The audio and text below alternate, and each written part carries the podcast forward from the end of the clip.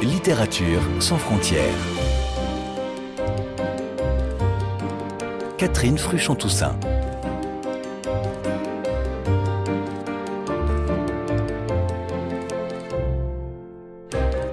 Bonjour à toutes et à tous. Je vous propose aujourd'hui un voyage vers le Cameroun, à la rencontre d'une famille que certaines circonstances vont briser. Trois générations portées par des femmes et des hommes, et en particulier un grand-père et son petit-fils qui ont presque le même prénom, Zacharias et Zacharie. Ils n'auront pas la chance de se connaître, mais notre invité aujourd'hui fait rejoindre leur trajectoire dans un somptueux roman intitulé Le rêve du pêcheur aux éditions Gallimard. Bonjour, Emily Boom. Bonjour. Vous êtes l'auteur de ce cinquième roman qui succède à Les jours viennent et passent, prix Amadou Kourouma en 2020, Les Maquisards, Grand Prix littéraire d'Afrique noire 2016, Si d'aimer, prix Ivoire pour la littérature d'expression française en 2013 et Le clan des femmes. Ici, c'est une fiction qui, là encore, puise sa source au Cameroun, votre pays natal, mais qui jette aussi des ponts vers l'Europe et la France en particulier. Est-ce que votre écriture, les Boom, vous permet en effet, en explorant les lieux, les territoires, les cultures, de rendre compte de la complexité humaine et des temps qui changent et qui nous changent? J'essaie en tout cas d'avoir euh, une écriture qui est euh, inscrite dans la vie, dans le réel. J'ai écrit aussi euh, des romans historiques, mais celui-là, Le rêve du pêcheur en particulier, c'était vraiment l'occasion dans un temps long romanesque d'inscrire des vies, des vies et des destins euh, humains complexes et bousculés par euh, des événements extérieurs, des événements intimes, voilà, la vie quoi. Mais où la terre natale, le Cameroun, joue un rôle très singulier. Oui, le Cameroun joue toujours un rôle singulier dans, ce que j'écris. C'est vraiment un endroit qui m'inspire. Ce livre-là est aussi à propos de géographie, à propos de lieux, les lieux qu'on quitte, les lieux qu'on fuit, les lieux qu'on emporte avec soi et qui nous constituent finalement et euh, qui racontent notre histoire et vers lesquels on revient. Voilà. Je pense à ce livre aussi vraiment comme un livre sur nos géographies intimes, une sorte de topologie de, des gens, voilà. Exactement, une géographie où on peut aussi transgresser certaines frontières. Oui. Les rêveurs transgressent. Les rêveurs ne voient pas les frontières. Mais dans le livre, je raconte aussi à quel point ils sont ramenés à une temporalité, à une réalité qui est la, la communauté, les liens, la famille, toutes sortes de choses qui les maintient, qui essayent de les maintenir dans, dans des vies qu'ils voudraient plus vastes. Alors, effectivement, vous avez choisi ici, Emily Boom, de raconter deux époques, deux générations, celle d'un grand-père, on l'a dit, et celle de son petit-fils, c'est ce qu'on va découvrir plus tard, à travers deux événements. La modernisation brutale d'une région, celle de Campo, face à l'océan, qui longtemps a vécu de pêche et d'agriculture, et puis l'exil forcé d'un jeune homme qui, de toute façon, veut échapper à un horizon qui lui semble fermé. Commençons par l'aîné. Zacharias, le pêcheur, qui est-il et que représente-t-il pour vous, Emily Zacharias euh, représente euh, Campo, en fait. Campo, c'est un, un, petit village du Cameroun, un village de pêcheurs à l'extrême sud du Cameroun, vraiment tout au bout donc euh, à une embouchure euh, entre l'Atlantique et le fleuve, autour la forêt et puis la mangrove. C'est un très bel endroit. De l'autre côté du fleuve, on voit les pays limitrophes, le Gabon et, et la Guinée équatoriale, mais vraiment comme ça, on les voit.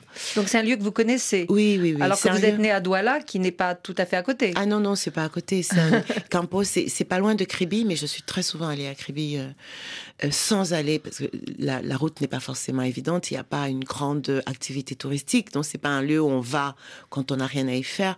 Il se trouve que j'y suis allée parce que un peu par hasard et je, suis tombée. Euh, j'ai eu une espèce de d'émerveillement pur, profond pour ce lieu et en même temps que l'intuition qu'il était appelé à disparaître. En tout cas, dans la forme où il était, il était déjà extrêmement différent de ce qu'il avait pu être et ça allait encore changer parce que c'est trop beau. Il y a certains lieux comme ça, c'est juste trop beau pour échapper encore longtemps à l'avidité. Et en demeurant là, je suis restée deux jours à Campo. Quand je suis arrivée, il y avait personne. Évidemment, c'est un village camerounais. La journée, les pêcheurs sont à la pêche, les enfants à l'école, les femmes euh, dans les champs. Donc le village est vide. Et le soir, à la tombée de la, de, vers 5h, 6h, il y a les pêcheurs qui reviennent. Et en fait, le personnage de Zacharias est vraiment né là, avec ces pêcheurs qui revenaient, coucher de soleil, euh, moment suspendu et de me dire euh, oui c'est un moment qui ouais, peut-être dans dix ans ce ne sera plus pareil. Même pêcher comme ça de cette façon avec une pirogue avec taillé dans du bois de cette façon euh, ancienne même ça ça va ça appartient à une histoire qui qui n'existera plus pendant très longtemps. Et c'est de là que Zacharias est né. Et donc cette modernisation du village où vous racontez justement l'arrivée euh, des chalutiers qui vont faire concurrence euh, aux pêcheurs en pirogue, de commerce où on peut tout acheter à crédit évidemment, avec des emprunts qui piègent euh, les villageois. Cela n'est pas encore arrivé à Campo? En fait, si. Mais ah. ça, je, m'en suis rendu compte après. En écrivant le livre, j'ai fait pas mal de recherches sur, euh, sur le lieu, donc sur Campo et j'ai découvert qu'il y avait effectivement une société forestière qui s'était installée dans ce lieu dans les années 70. C'est fou à quel point euh, le réel rencontre la fiction. Effectivement, il y avait eu des coopératives qui avaient été installées, qui avaient déstabilisé le village. La question des chalutiers est très vivace aujourd'hui, que ce soit sur les côtes de ce côté-là du Cameroun, donc euh, Kribi, Campo, ou un peu plus loin à Limbe, plus dans le sud-ouest la question des, de, la pêche industrielle non contrôlée est, absolument contemporaine et pose un vrai problème aujourd'hui au, village de pêcheurs et, au Cameroun. Et une situation économique qui va faire que Zacharias va malheureusement euh, se perdre. On n'en dit pas plus. Euh, il va être arrêté néanmoins, euh, aller en prison, perdre la raison d'une certaine façon. Et pour autant, en effet, ce n'est pas un roman qui condamne la modernisation des sociétés, qui fait euh, l'éloge du temps, euh, c'était mieux avant, mais qui constate la fragilité des hommes, peut-être, leur naïveté, c'est ça? Ça va peut-être au-delà de simplement. Je ne pense pas qu'ils soient spécialement naïfs. C'est qu'ils n'ont aucun moyen de savoir. Je veux dire, si t'as jamais pris de crédit et que tu es dans une société où les crédits n'existent pas, t'as aucun moyen de savoir de quelle façon ça t'enferme. C'est l'histoire de, toutes les modernités, de ce qu'elles apportent. C'est l'histoire des raisins de la colère. Voilà, il y a une déstructuration de la société, une forme de sobriété qui n'est pas euh, enjolivée. Hein. Il ne s'agit pas d'en faire euh, un mode de vie idéal, mais enfin c'est comme ça que les gens vivent. Et puis tout d'un coup arrive autre chose qui est d'une telle force et d'une telle euh, séduction aussi, que on ne sait pas bien comment résister. Et résister à quoi? Dans un premier temps, tout ça est très séduisant. On a envie que Zacharias ait envie de d'offrir à ses enfants, à ses filles, une vie confortable, qu'il a envie d'ouvrir les horizons, qu'il a envie qu'elles étudient plus. Elles n'étaient pas malheureuses, ces jeunes filles. Elles ne sont pas euh, soumises, elles ne sont pas brutalisées, elles ne sont pas... Non, c'est des petites filles normales dans un village normal. Mais tout d'un coup, il se prend à rêver d'autre chose. Et, et le rêve n'est pas interdit. Mais simplement, dans la réalité à laquelle il est confronté, il ne sait pas grand-chose. Alors lui ne sait pas grand-chose, mais pourtant sa femme, Yalana, elle voit bien le danger arriver. Elle voit bien qu'ils étaient très heureux avant, avant les motos, les fours à micro-ondes, avant les, les crédits, les emprunts, les chalutiers. Donc c'est aussi une question de tempérament c'est parce que c'est une femme et qu'elle a, a vraiment euh, les pieds sur terre? Je ne sais pas si c'est parce qu'elle voit ce qui est en train de se profiler ou c'est parce qu'elle protège son bonheur, à vrai dire. Volontairement, je ne suis pas très claire là-dessus. Elle combat quelque chose qui menace son bonheur, qui menace son mari tel qu'elle a toujours connu, qui menace la tranquillité de son foyer. Et elle le combat de façon instinctive. Mais il n'est pas du tout dit qu'elle a une lecture très claire, elle non plus, de ce qui est en train d'arriver. Après tout, le rêve de Zacharias aurait pu se réaliser. Ça aurait pu, si les choses n'avaient pas mal tourné, au moment où ça se passe, au moment où il travaille pour la coopérative, il gagne plus d'argent et il les installe différemment, il n'y a rien qui vient démontrer que ça pourrait être une erreur, si ce n'est le malaise qui s'installe à l'intérieur de leur couple. Hmm. On a déjà commencé de parler avec vous, Emily Boom, de ce premier personnage et on va continuer de parler de ce roman, Le rêve du pêcheur. Euh, mais tout de suite, je vous propose de faire une pause musicale et d'écouter un titre, un morceau que vous citez et pourquoi pas euh, Anne-Marie Nzier, par exemple, cette chanteuse camerounaise que vous citez à la fois au début et à la fin de votre livre. Ça vous irait? Avec plaisir. Un titre en particulier? Sarah.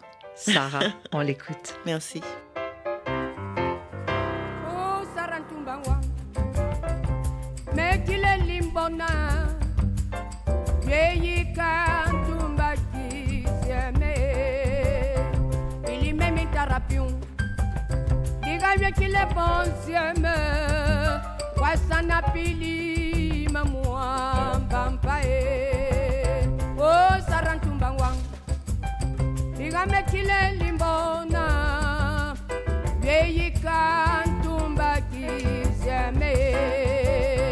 Pili memi tarapium Diga qu'il est bon Dieu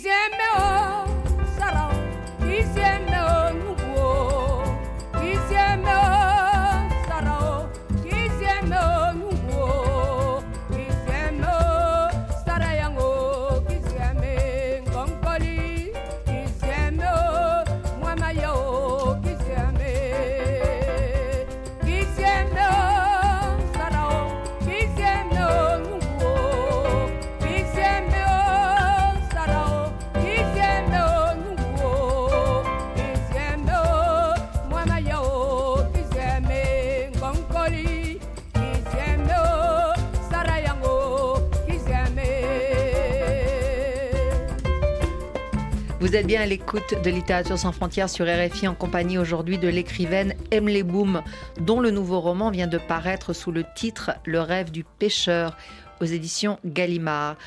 On l'a dit en première partie, c'est une fiction qui met en scène deux destins abîmés d'un grand-père et de son petit-fils. Le premier dont on a parlé est brisé par un monde où il perd son innocence. Et le deuxième, Zacharie, cherche sa place dans une société où il est né un peu en marge. Il vit à Douala, seul avec sa mère Dorothée, qui l'a eu très jeune. Il n'a jamais connu son père. Et enfant, il assiste désœuvré à l'immense dépression de sa mère qui boit et se prostitue pour gagner de l'argent. Un jeune garçon qui pourtant a des facilités scolaires, mais qui se heurte à une vie sans véritable espoir. Et d'ailleurs, vous écrivez, Emily Boom, je vous cite, les jeunes de notre quartier bouillonnaient de colère et de frustration. Fermez les guillemets. Mais pour quelle raison? Est-ce que c'est à cause de notre époque ou à cause de ce pays, le Cameroun, qui n'aide pas assez sa jeunesse? Oui, je pense que c'est aussi à cause du manque d'horizon et euh, de l'incapacité de se projeter.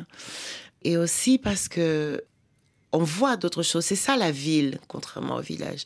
Le terrain urbain, on est encore dans une autre géographie où vont se rencontrer d'autres choses extrêmement différentes avec des pauvres d'un côté qui savent qu'ils sont pauvres parce qu'ils vivent en périphérie, parce qu'ils sont en souffrance, parce qu'ils n'obtiennent rien de ce qu'ils pourraient désirer et ils voient aussi, parce que tout se mélange dans la ville, et ils voient aussi que d'autres en obtiennent davantage, pas forcément avec des bonnes méthodes. Et oui, il y a de la colère qui bouillonne. Il y a aussi le désir extrêmement fort d'être partie prenante aussi de cette, de cette bonne fortune qui leur échappe. Et ce quartier de Nouvelle où vit le petit Zach, puisqu'au début du roman c'est encore un enfant, qui est donc dans Douala. C'est un quartier que vous connaissez, Mleboum Oui, oui, oui. Le quartier de Nubel est très connu à Douala. C'est euh, un quartier très populaire avec des endroits qui sont vraiment, euh, pour le coup, euh, très pauvres.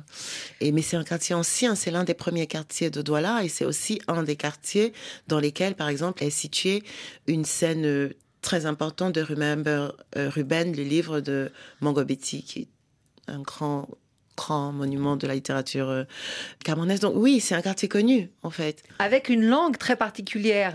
Alors c'est la langue des jeunes qu'on entend ici. C'est la langue de Douala, c'est l'argot, c'est Ah, le c'est formidable c'est le cette pidgin, langue. c'est le pidgin de Douala. Et c'était impossible pour moi de faire euh, discuter des jeunes de Douala à Newbel dans une langue autre que celle-là.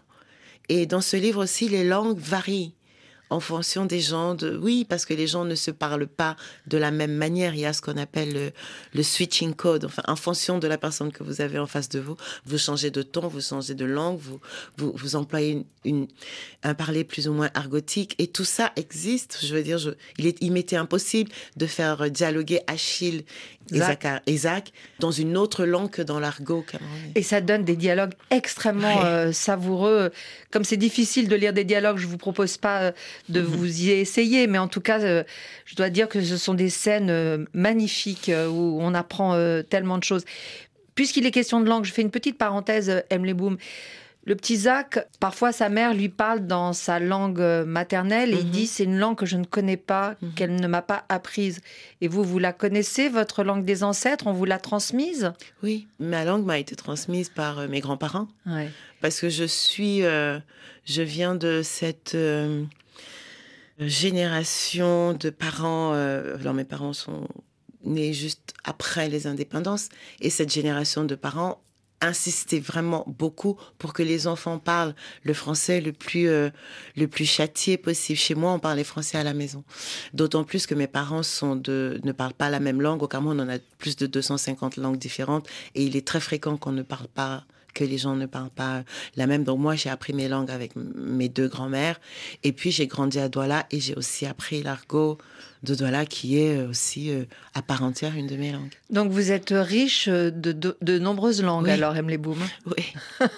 Quelle chance Alors, on parlait tout à l'heure euh, justement euh, de cette jeunesse qui est un peu défavorisée. euh, et par exemple, même on, on apprend au détour d'une phrase que les bourses scolaires sont plutôt données à des enfants riches, Hmm. que les subventions, euh, encore une fois, récompensent plutôt une autre partie de la société.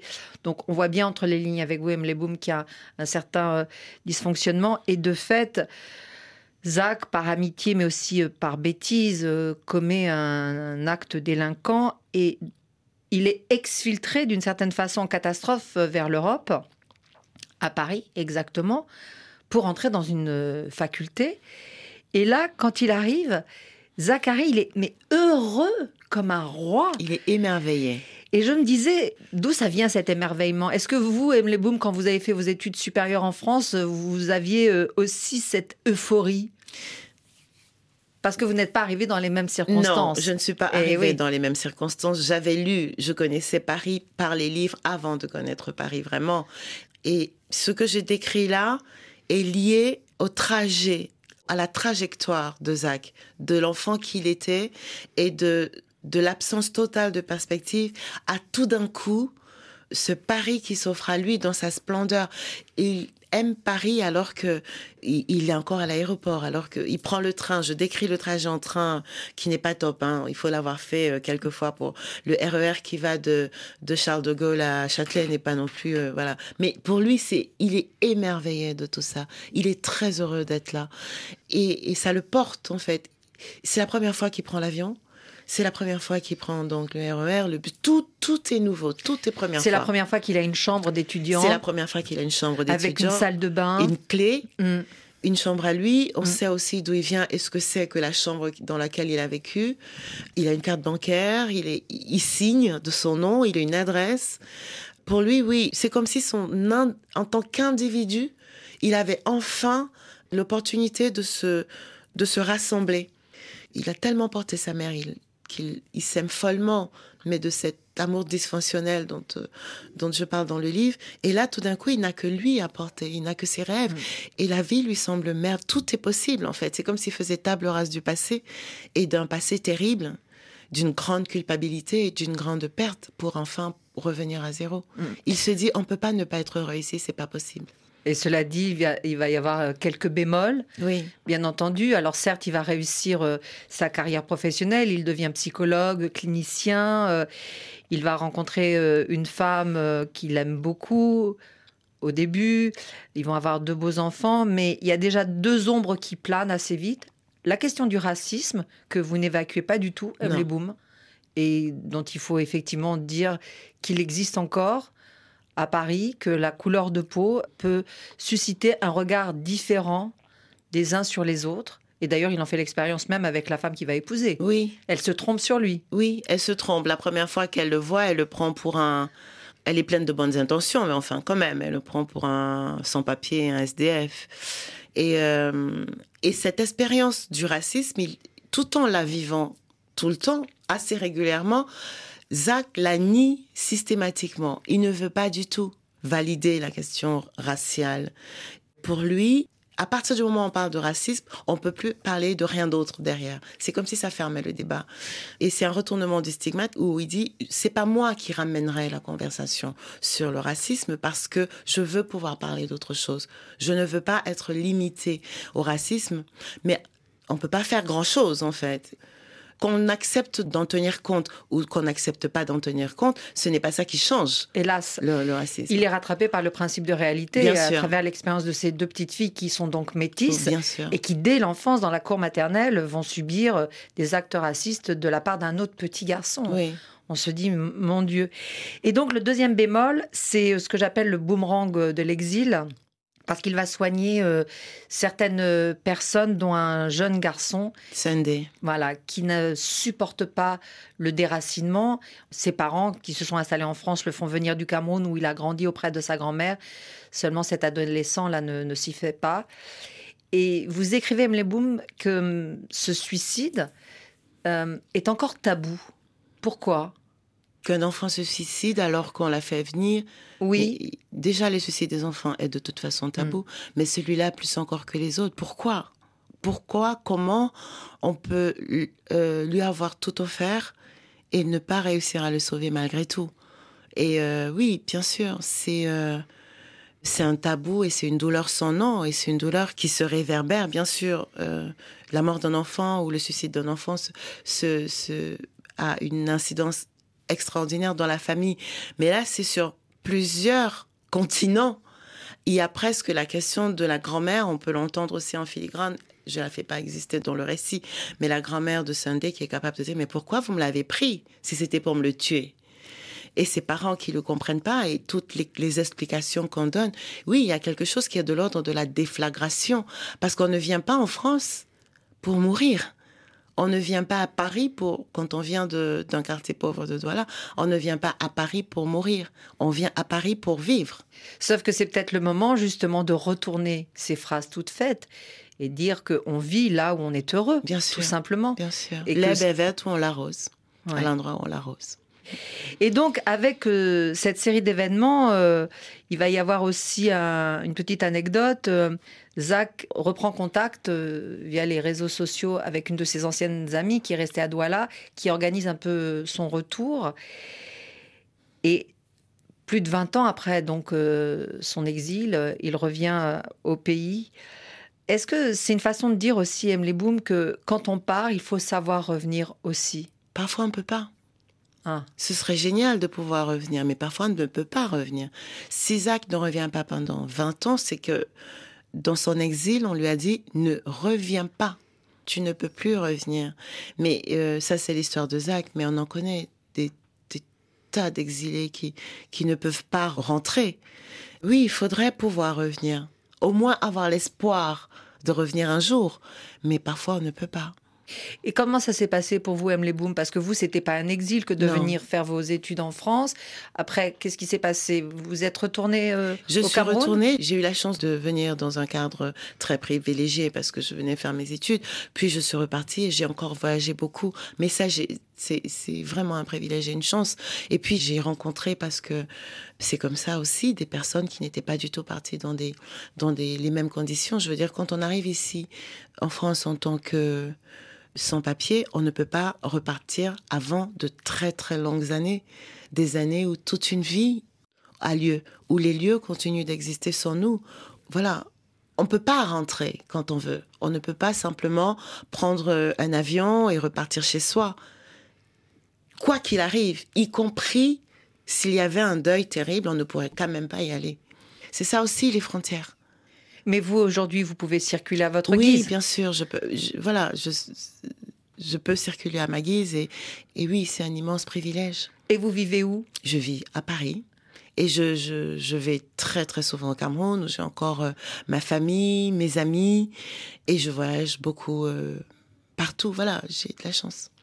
Alors revenons à Zach euh, qui donc euh, rentre au Cameroun et là il y a une forme de révélation dont je ne dirai pas un mot parce que c'est tout un des ressorts euh, romanesques euh, magnifiques de votre roman Emily Boom. Je dirais juste que ce que je trouve très réussi, c'est que c'est l'éloge de l'attente. On voit deux femmes qui, l'une après l'autre, vont croire, mais au sens presque avoir la foi, vont croire que non, l'oubli n'est pas irrémédiable, qu'un jour, les gens peuvent se retrouver et les familles peuvent se recomposer. Il faut avoir beaucoup de force en soi. Vous y croyez, vous aussi, Emily Boom Oui, oui, mais je pense que hum, au fond, ça prend de l'importance cette attente quand quand il y a rien d'autre. Quand l'attente devient la vie, en fait. Quand renoncer à l'attente signifierait renoncer à la vie, vraiment. Et euh, quand ces femmes attendent, c'est parce qu'il y a rien d'autre. Que faire d'autre? Yalana ne partira jamais de la maison que ses enfants et son mari ont quitté en disant quelqu'un finira bien par revenir. Et ça dure 40 ans. Son attente dure 40 ans. Et euh, Sa fille Dorothée, d'une certaine façon, Dorothée re- elle, elle fait le choix quand même d'attendre. elle, elle fait, elle part, elle refait sa vie, mais elle attend en laissant à son fils l'opportunité de vivre ce qu'il a à vivre. Parce que dans le livre, on reproche à Zacharias et à juste titre à Zach, Nella lui dit Pourquoi tu n'es jamais revenu? Mais sa mère savait où il était. Ça faisait mo- longtemps qu'elle savait. Elle non plus, elle n'a pas essayé de, de le joindre, de le recontacter. Elle lui a laissé cette liberté de revenir quand il serait prêt. Et elle n'a jamais douté qu'il reviendrait. Hmm. C'est peut-être ça le rêve du pêcheur finalement. Se retrouver au-delà de- du temps de- C'est une histoire d'amour. et de l'espace. C'est une histoire d'amour qui, euh, qui transcende tout, qui transcende les générations, les époques, les géographies, les morts, les vivants, et qui est assez englobante. C'est une histoire de lien qui n'est pas un lien de, de race, ou qui n'est pas un lien dans le temps, ou qui n'est pas un lien préconçu ou attendu. C'est juste, voilà, quelque chose qui englobe loin et fort. Merci beaucoup, Merci. Emily Boom, pour ce très beau roman. Je rappelle euh, le titre Le rêve du pêcheur, un roman qui a paru aux éditions Gallimard. Merci. Merci Catherine. Merci.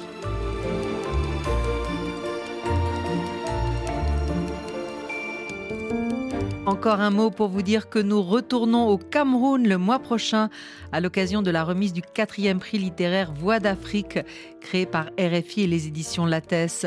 Récompense qui couronne cette année le jeune auteur ivoirien Ninsemon Fallet pour son premier roman Ces soleils ardents dont la sortie sera le 20 mars à l'occasion de la journée de la langue française dans le monde.